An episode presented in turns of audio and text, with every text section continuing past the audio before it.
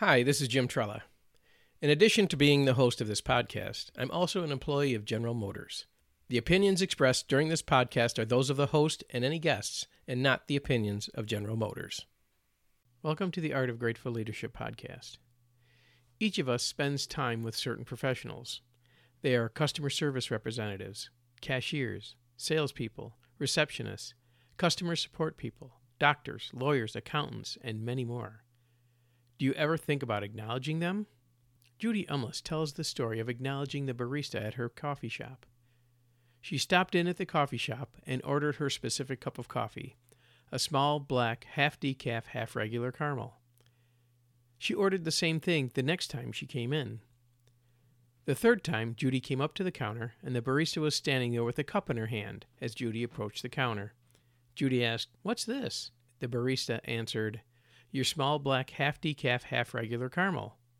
Judy's jaw dropped. With all of the orders that this person had to fill each day, she remembered Judy's exactly. And Judy told how awesome the young woman was for remembering her order. Judy tells of the smile that broke out on her face. The tiredness disappeared from her eyes, and she exclaimed, People don't usually take the time to say anything so nice to me. This short anecdote is included in Judy's 2006 book, The Power of Acknowledgement. If you haven't read it, I highly encourage it. How many people do we interact with each and every day? Who among them takes their job to the next level, putting that extra care into their job? In this podcast, I've told the story of Maydeen, the custodial worker of the office complex in which I work. I acknowledged her one day for her exacting attention to detail when cleaning a spot on the floor, even to the point where she stood up, looked at it again, and got back down on her knees to polish it to perfection. I acknowledge her professionalism and commitment to making the building the premier office complex in Detroit.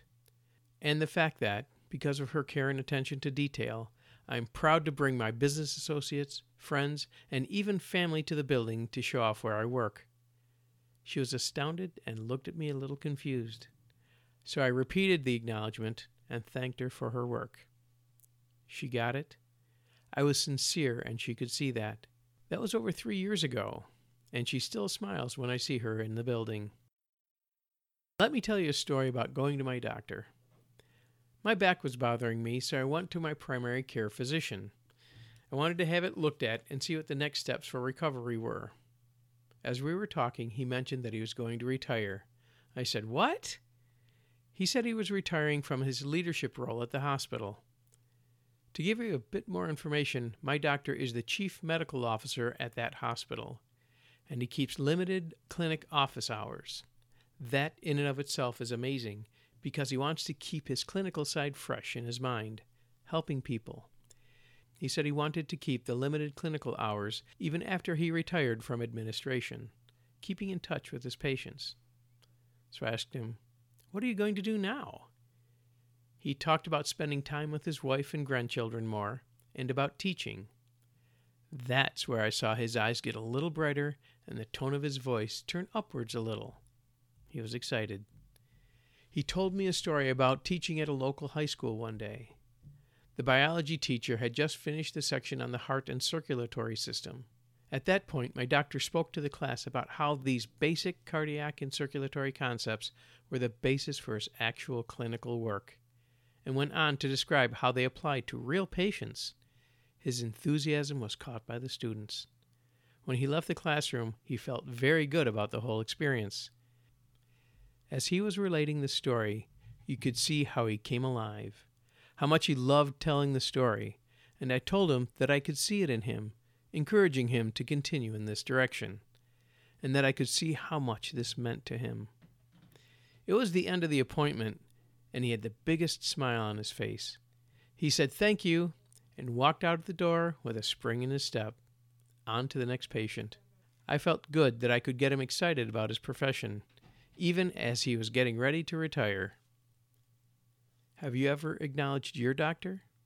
Or the person behind the counter at your favorite hot beverage establishment? It could be a smile or their particular attention to detail.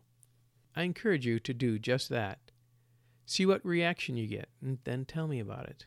You can email me at jim.trela at iil.com, or tell the Center for Grateful Leadership. There's a communications board on their website at www.gratefulleadership.com.